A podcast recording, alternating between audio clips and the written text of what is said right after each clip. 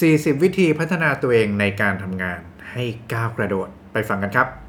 สวัสดีครับ ผมเทมส์เจ้าของเพจติ้งตาและนี่คือ 2010 Podcast ครับ สวัสดีครับยินดีต้อนรับเข้าสู่ 2050 Podcast นะครับ Podcast ที่จะช่วยให้คุณรื้อค้นและสร้างตัวตนขึ้นมาใหม่ให้พร้อมสำหรับการทำงานในโลกอนาคตครับ วันนี้อยู่กับเทมส์เหมือนเดิมนะครับผู้เขียนหนังสือเมื่อการทำงานหนัก ไม่ใช่คำตอบของความก้าวหน้านะครับ ก็ หาซื้อได้ที่ c ี Book ในอินคิโนคุริยะและ B2S นะครับ ก็ตอนนี้อยู่ในดิสขายดีแล้วนะ ขอบคุณทุกคนล่วงหน้านะครับ โอเคนะครับ วันนี้เราจะต่อกันอยู่ในหัวข้อเดิมเนาะ 40 วิธีพัฒนาตัวเองในการทำงานอย่างก้าวกระโดดนะครับ part ที่ 2 และ part ที่1นะครับ ใครยังไม่ได้ฟังไปฟังกันได้นะครับ ใน 2 0 0 EP ที่ 159 นะทุกคนก็ออกขอภัย 160 นะครับ ก็เราพูดกันถึงข้อ 1 ถึงข้อ 10 นะครับ วันนี้เราจะอยู่ในข้อ 11 ถึงข้อ 20 แล้วกันเนาะมีตั้ง 40 ข้อนะครับ ก็เดี๋ยวไปฟังกันเลยเราจะได้ไม่เป็นการเสียเวลานะครับ ถัดมาเลยนะเวลาเราจะพูดถึงการพัฒนาตัวเองในการทำงานเนี่ยนะครับ ข้อ 11 นะ คือเทคนิคมันคืออย่างนี้นะครับ ให้คุณพยายามทำงานตาม to do list ของตัวเองให้หมด โดยไม่ต้องทำ OT อ่านะคือจริงๆแล้วเนี่ย การที่ทำ OT เนี่ยนะบางทีผมไม่ได้คิดว่าการที่เราใช้เวลามากนะครับแล้วก็ต้องทำ overtime เนี่ยเป็นแนวคิดที่ดีสักเท่าไหร่เนาะคือคิดว่าทุกคนควรจะมีเวลาเอาไปแบ่งเพื่อดูแลชีวิตของตัวเองด้วยนะครับ เพราะว่าถือว่าชีวิตมันเกี่ยวข้องกัน คือถ้าคุณดูแลชีวิตการทำงานของตัวเองได้ดีเนี่ย คุณก็จะสามารถดูแลชีวิตนอกการทำงานของตัวเองได้ดีด้วยถูกไหมครับ แล้วก็พอคุณดูแลชีวิตนอกการทำงานของตัวเองได้ดีเนาะคำว่าชีวิตนอกการทำงานหมายถึงอะไรหมายถึง ชีวิตที่คุณใช้กับครอบครัว ชีวิตชีวิตที่คุณใช้ในการดูแลสุขภาพของตัวเอง ชีวิตที่คุณใช้ในการไปพัฒนาตัวเอง ชีวิตที่คุณใช้ในการดูแลความสุขของตัวเอง ชีวิตที่คุณต้องเอาไปทำอะไรอะ่ะไปเจอเพื่อนบ้าง ไปทำให้ความสัมพันธ์ของคุณมันดีนะครับ ไปดูแลสร้างประโยชน์ให้กับโลกอย่างเงี้ย คือมันมีชีวิตมันมีด้านอื่นอีกเต็มไปหมดเลยนะซึ่งเทมก็เชื่อมากเลยครับว่า ถ้าคุณสามารถดูแลชีวิตด้านหนึ่งของตัวเองได้ดีเนี่ยคุณจะมีพลังมากเลยในการที่จะกลับมาทำงานของตัวเองให้ได้ดีมากขึ้นตามไปด้วย ชีวิตมันเกี่ยวข้องกันหมดเลย ทุกคนมันไม่ใช่แบ่งแยกชัดเจนขนาดนั้น คือถ้าคุณเครียดจากการทำงานกลับมานะครับแน่นอนคุณกลับมาที่บ้านเนี่ยคุณจะต้องมีความเครียดตกค้างเนาะเราต้องมานั่งกินข้าวมานั่งคุยกับครอบครัวของคุณอย่างเงี้ยมันมันมันอาจจะไม่เป็น แนวทางที่ดีสักเท่าไหร่นักนะเพราะฉะนั้นเนี่ยน่าจะดีกว่านะครับ ที่เราสามารถที่จะดูแลพระชีวิตภาพรวมของตัวเองให้ดีมากขึ้นด้วยนะครับ ซึ่งหนึ่งในวิธีที่ทำได้คือการพยายามทำตาม to do list ของตัวเองให้เสร็จให้ได้ภายในระยะเวลาของการทำงานปกตินะครับ ซึ่งการที่เราจะทำแบบนั้นได้เนี่ยโอ้โหมันต้องทำหลายอย่างมากเลยมีต้องอาศัยทั้งเทคโนเทคนิค หรือว่าการโฟกัสต่างๆ ที่มากเลยเพื่อคุณสามารถทำเรื่องนี้ได้นะครับ แต่ว่าถ้าคุณคอยฝึกเรื่อยๆ แล้วก็ตั้งเป้าหมายแบบนี้เรื่อยๆเนี่ยนะครับ มันจะทำให้ตัวเราเองเนี่ยสามารถที่จะพัฒนาศักยภาพจนสามารถทำงานตาม list ของเราเนี่ยให้เสร็จได้ภายในเวลาที่การทำงานปกติได้จริงด้วยนะครับ ลองดูนะลองดูอาจจะเป็นแนวคิดที่ดูแล้วเหนื่อยเหมือนกันเนาะในช่วงแรก แต่ว่าถ้าทำได้เนี่ยชีวิตของเราคงจะดีมากๆเลยนะครับ นี่คือข้อที่ 11 นะครับถัดมาครับ ข้อที่ 12 ครับทุกคน กลับมาเรื่องการประชุมอีกครั้งหนึ่งเนาะจริงๆเเวลาพูดถึงการประชุมเนี่ยคือถ้าเราประชุมแล้วนะครับ ขอให้พยายามอย่าใช้เวลาในการประชุมนานนะคือเกิดไปบ้างแล้วแต่นี้แยกออกมาชัดเจนนะครับว่า คือลองจินตนาการตามเทมแบบนี้ทุกคน ถ้าเราประชุมหนึ่งชั่วโมงนะครับ คนประชุม 10 คน หมายถึงอะไรครับ หมายความว่าเวลาประชุมเราอะไม่ใช่หนึ่งชั่วโมงนะ แต่มันคือ 10 ชั่วโมงนะทุกคนเพราะคุณเอาเวลาคนมา 10 คน คุณลองนั่งนึกดิแล้วเวลาเราแบบ virtual meeting กันนะครับ แล้วคนอยู่ในห้องเป็นร้อยเลยอะประชุมหนึ่งชั่วโมงนี่คือร้อยชั่วโมงนะครับทุกคนคุณเอาเวลาทำงานของทุกคนมาร้อยชั่วโมงนะครับเพราะฉะนั้นเนี่ยคิดให้ดีนะก่อนที่จะประชุมเวลาสำคัญมากๆนะครับนี่คือข้อ 12 ครับทุกคนอ่าคอนมาข้อ 13 ครับ เวลาเราจะทำงานพวก paper นะหรือว่างานที่เป็น Presentation ต่างๆนะครับ สิ่งสำคัญก่อนที่จะเริ่มทำพวกนั้น ให้คุณเขียนร่างภาพรวมให้จบก่อน เขียน storyboard ออกมาให้ได้ก่อนนะครับเขียนในกระดาษนี่แหละ หรือใน iPad นี่แหละอย่าไปนั่งพิมพ์นะครับ เพราะการที่เราไปนั่งเพ่งหน้าจอคอมพิวเตอร์เนี่ยมันไม่เคยทำให้เราคิดออกเลยทุกคนมันเสียเวลานะครับ การที่เราเอาปากกามาจด มานั่งแบบวาดลงไปในกระดาษเนี่ยคือมันมีผลวิจัยมาแล้วนะว่า เวลาคุณใช้ปากกาเขียนนู่นนี่นั่นออกมาเนี่ยสมองคุณ flow กว่านะครับแล้วก็มีความคิดที่ไหลลื่นมากกว่าแน่นอนนะครับ ซึ่งต่างกับการที่คุณเอามือมานั่งพิมพ์พิมพ์พิมพ์พิมพ์พิมพ์อย่างสิ้นเชิงนะครับ การพิมพ์เนี่ยไม่ได้ทำให้สมองคุณเชื่อมโยงกันแบบนั้นนะเพราะฉะนั้นก่อนที่จะทำไอ้เอกสารหรือ present พวกนี้ให้เขียนมันออกมาก่อนนะครับ ภาพรวมเป็นยังไง story เป็นยังไง เราค่อยไปทำ พรีเซนต์พวกนี้ที่หลังเลยนะครับ จะไวกว่ากันมากนี่ข้อ 13 ครับ ถัดมาข้อ 14 ทุกคน หาวิธีให้คุณออกแรงน้อยที่สุด แต่ได้ผลงานดีที่สุดนะพูดเหมือนง่ายเนาะแต่จริงแอบทำยากเหมือนกันนะครับ การจะทำแบบนี้ได้ต้องคิดก่อนทำเสมอทุกคน คือแต่ว่าถ้าเราทำได้จริงนะครับ เราจะมีพลังไปทำเรื่องอื่น ๆ ได้ในปริมาณที่มากกว่าคนทั่ว ๆ ไปทำเลยอะ นะซึ่งการที่เราจะทำเรื่องนี้ได้นะครับ คุณต้องเข้าใจว่าเรื่องที่คุณจะทำเนี่ยนะ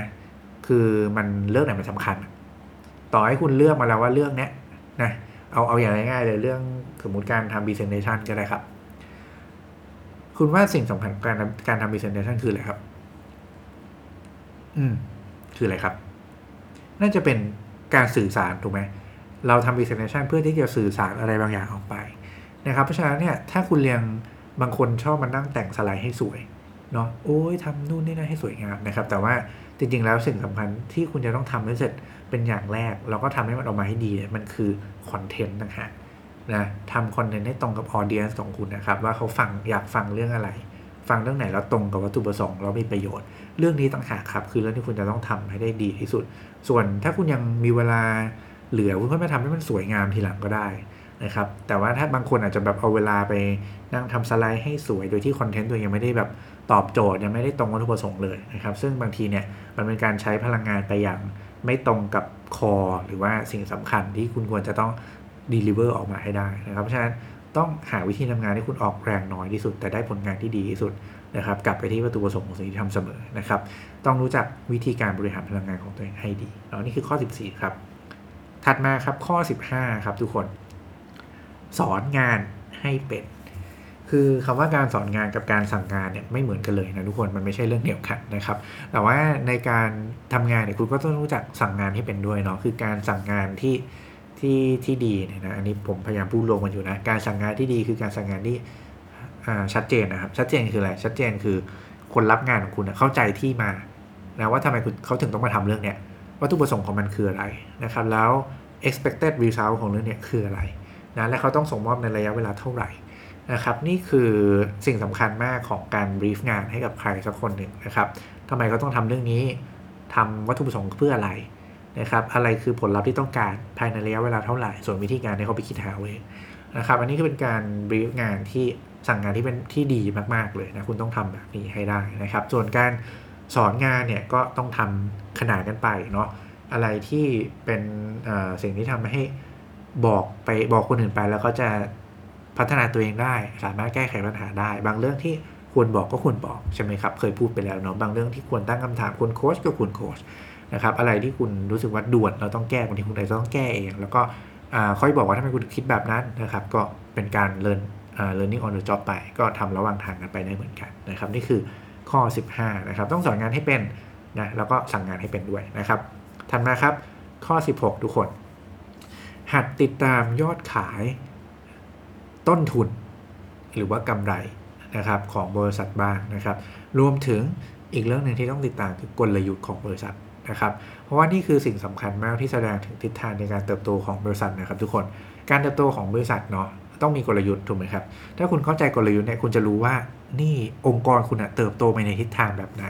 การเข้าใจทิศทางการเติบโตขององค์กรหมายความว่าคุณจะรู้แล้วว่าตัวคุณเองเนี่ยคุณจะต้องเติบโตไปแบบไหนด้วยเหมือนกัน นะครับ เช่นเราบอกว่าองค์กรมีกลยุทธ์เรื่องของ digitalize นะหรือว่า digitize workflow หรืออะไรสักอย่างสมมุตินะหมายความว่าคุณควรจะต้องไปหาความรู้เรื่องของดิจิทัลเข้ามาในการทำงานด้วยถูกไหมเพราะว่านี่คือทิศทางที่องค์กรกำหนดกลยุทธ์มาชัดเจนแล้วนะครับ การที่เรารู้กลยุทธ์เนี่ยจะเป็นส่วนที่บ่งบอกในว่าสกิลที่เราต้องการเนี่ยคืออะไรนะครับแล้วก็ไปพยายามพัฒนามันซะโดยที่ไม่ต้องบอกให้ใครไม่ต้องให้ HR มาบอกคุณนะว่าคุณจะต้องทำอะไร ไม่ต้องให้ใครมาบอกว่าคุณต้องเรียนอะไร แต่คุณรู้ด้วยตัวคุณเอง เพราะว่าคุณรู้อยู่แล้วกลยุทธ์องค์กรมันคืออะไรนะครับ นี่คืออีกหนึ่งสิ่งที่สำคัญมากที่ผมว่าทำไมเราถึงต้องรู้จักกลยุทธ์ของตัวเองนะครับขององค์กรตัวเอง ส่วนไอ้พวกยอดขายกำไรต่างๆเนี่ยคือรู้เหมือนอสุขภาพขององค์กรของคุณนะครับว่าองค์กรกำลังเป็นไปได้ดีไหมอย่างไรบ้างนะครับ ก็เป็นสิ่งหนึ่งที่สำคัญ เพราะว่า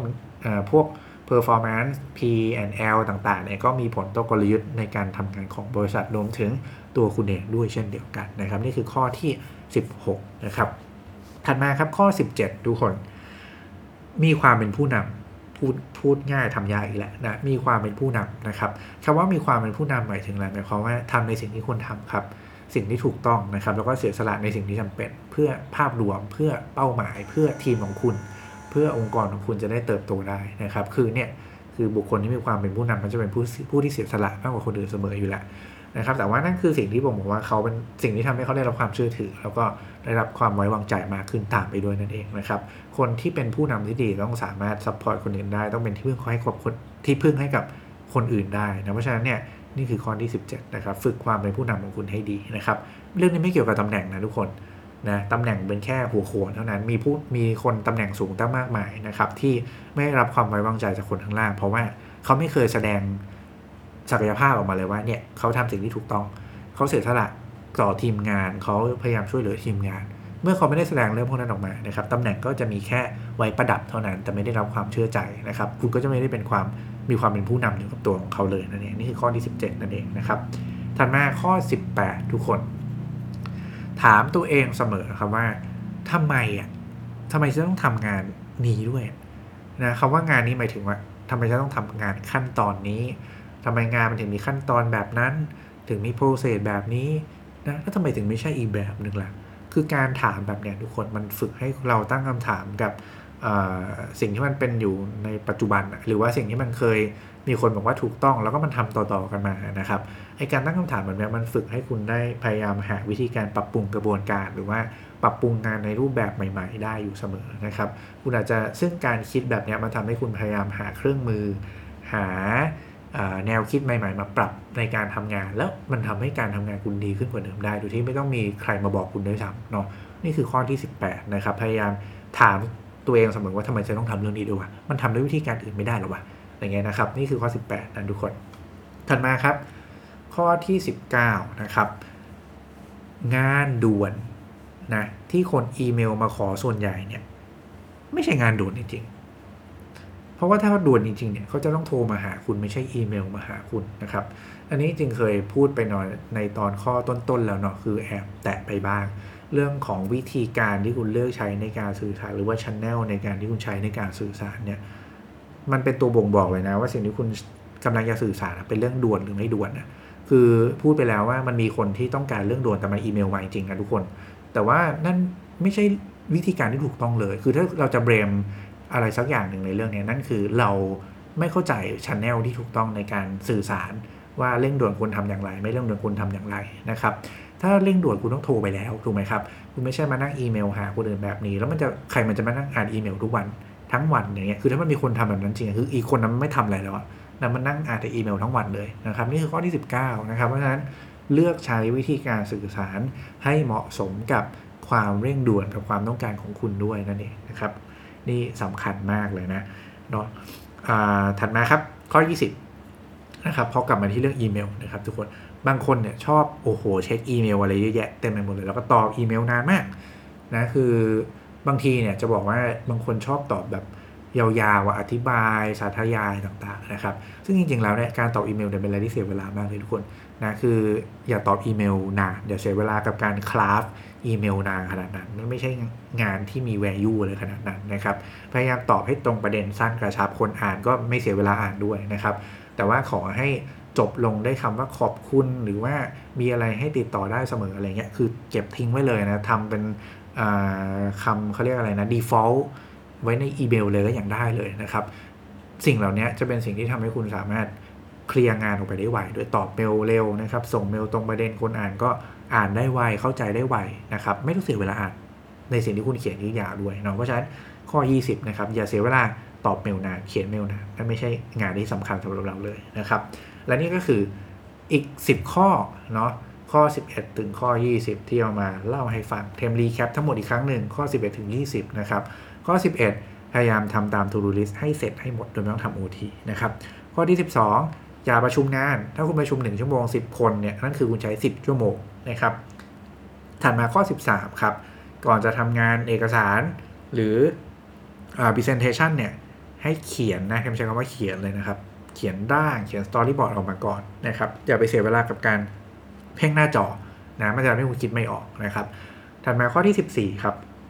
หาวิธีทำงานให้คุณออกแรงน้อยที่สุดแต่ได้ผลงานที่ดีสุดเสมอนะครับ เพราะนั้นก็คือต้องเข้าใจวัตถุประสงค์ของมันนั่นเองนะครับว่ามันต้องการอะไรจากงานสิ่งนี้นะอะไรคือมินิมัมที่คุณต้องส่งมอบให้ได้นะครับถัดมาข้อ 15นะครับสอนงานให้เป็นนะครับการสอนงานไม่ใช่การสั่งนะครับ อย่าเข้าใจผิดเนาะแต่ว่าก็ต้องรู้จักสั่งงานให้เป็นด้วยนั่นเองนะครับถัดมาข้อ 16ครับหัดติดตามยอดขายต้นทุนกำไร แล้วก็กลยุทธ์ของบริษัทเสมอนะครับ เพราะนั่นคือทิศทางที่จะทำให้คุณได้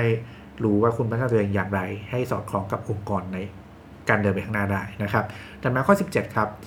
ความเป็นผู้นำสำคัญมากนะครับทำในสิ่งที่ควรทำต้องทำเสียสละในสิ่งที่จำเป็นนะครับถัดมาข้อ 18 ครับ ถามตัวเองเสมอว่าทำไมต้องทำเรื่องเนี้ยทำไมโปรเซสเป็นแบบเนี้ยนะเพื่อพัฒนาให้มันดีขึ้นได้ โดยที่ไม่ต้องรอใครมาบอกคุณนะครับ ข้อ 19 ครับ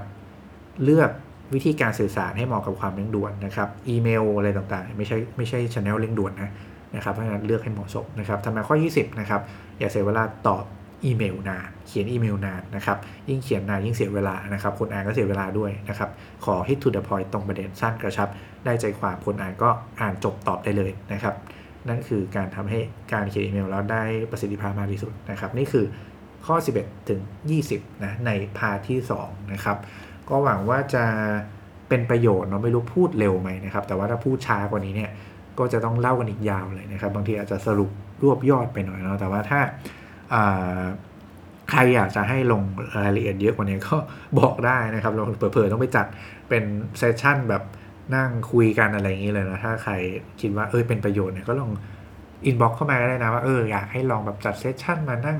คุยกันสักสามสี่ชั่วโมงนะครับ ไปเจอกันที่ข้างนอกบ้างอะไรก็น่าจะ เป็นอีกแนวทางที่น่าสนใจเหมือนกันนะครับว่าถ้าใครสนใจก็ลองinbox มาดู ถ้ามีคนสนใจเยอะนะครับ อาจจะลองจัดดูก็ได้เนาะน่าสนใจเหมือนกันนะครับ ก็วันนี้น่าจะประมาณนี้ทุกคนนะครับก่อนจากกันไปเหมือนเดิมฝากหนังสือนะครับ เมื่อการทำงานหนักไม่ใช่คำตอบของความก้าวหน้านะครับ หาได้ที่ร้านหนังสือซีเอ็ดบุ๊ก นายอินทร์ คิโนะคุนิยะและ B2S นั่นเองนะครับก็วันนี้ก่อนจะจากกันไปนะครับ วันนี้เทมมีของขวัญพิเศษสำหรับผู้ฟังสองศูนย์ศูนย์พอดแคสต์และ แฟนเพจ Think ต่าง by เทมเท่านั้นมาให้นะครับ ต้องบอกว่าคนที่สนใจในการพัฒนาตัวเองเนี่ยโดยเฉพาะอย่างยิ่งทักษะด้านการสร้างนวัตกรรมนะครับสามอย่างไม่ว่าจะเป็นดีไซน์เทคโนโลยีหรือว่า business นะครับมันมีแพลตฟอร์มเรียนออนไลน์อยู่แพลตฟอร์มหนึ่งชื่อว่า Future Skill นะครับซึ่งทำให้ทุกคนสามารถเข้าถึงการเรียนรู้ต่างๆได้นะครับโดยวันนี้เทมจะมีโค้ดลดกว่า 50%มาให้กับทุกคนนะครับถ้าใครสนใจ ฟังกันดีๆ แล้วเตรียมจดกันไว้ด้วยนะครับ Future Skill เนี่ยเขาจะมีรูปแบบการเรียนให้กับทุกคนได้เลือกเนาะเป็น 2 แบบแล้วกันแบบแรกก็คือการเรียนเป็นรายปีนะครับ คุณจ่ายแบบบุฟเฟ่เลยนะจ่ายครั้งเดียวเรียนได้ทุกคอร์สที่คุณสนใจในแพลตฟอร์มเขานะครับอันนี้คือแบบที่ 1 แบบที่ 2 คือคุณก็เลือกเป็นคอร์สเรียนคอร์สที่คุณสนใจเท่านั้นนะครับ เป็นคอร์สคอร์สไปนะครับ คราวนี้เตรียมฟังโค้ดโปรโมชั่นสำหรับ ชาว 2050 Podcast และติ่งทางที่ดีนะครับสำหรับผู้ที่สนใจบุฟเฟ่แพ็กเกจนะครับเรามีโค้ดลด 50%จากราคาให้กับทุกคนนะครับโค้ดนี้คือ A F F X T H I N K นะครับเป็นตัวใหญ่ทั้งหมดนะอีกครั้งหนึ่งนะครับ A F F X T H I N K เป็นตัวอักษรตัวใหญ่ทั้งหมดนะครับลด 50% จากราคาขายเทมจะทิ้งลิงก์เอาไว้ใน description ด้วย หรือว่าใน comment แล้วกันนะครับ ก็ให้ทุกคนไปกดแล้วก็จะมันก็จะกรอกโค้ดนี้โดยอัตโนมัติเลย นี่คือลด 50%เลยนะ จากบุฟเฟ่แพ็กเกจนะครับ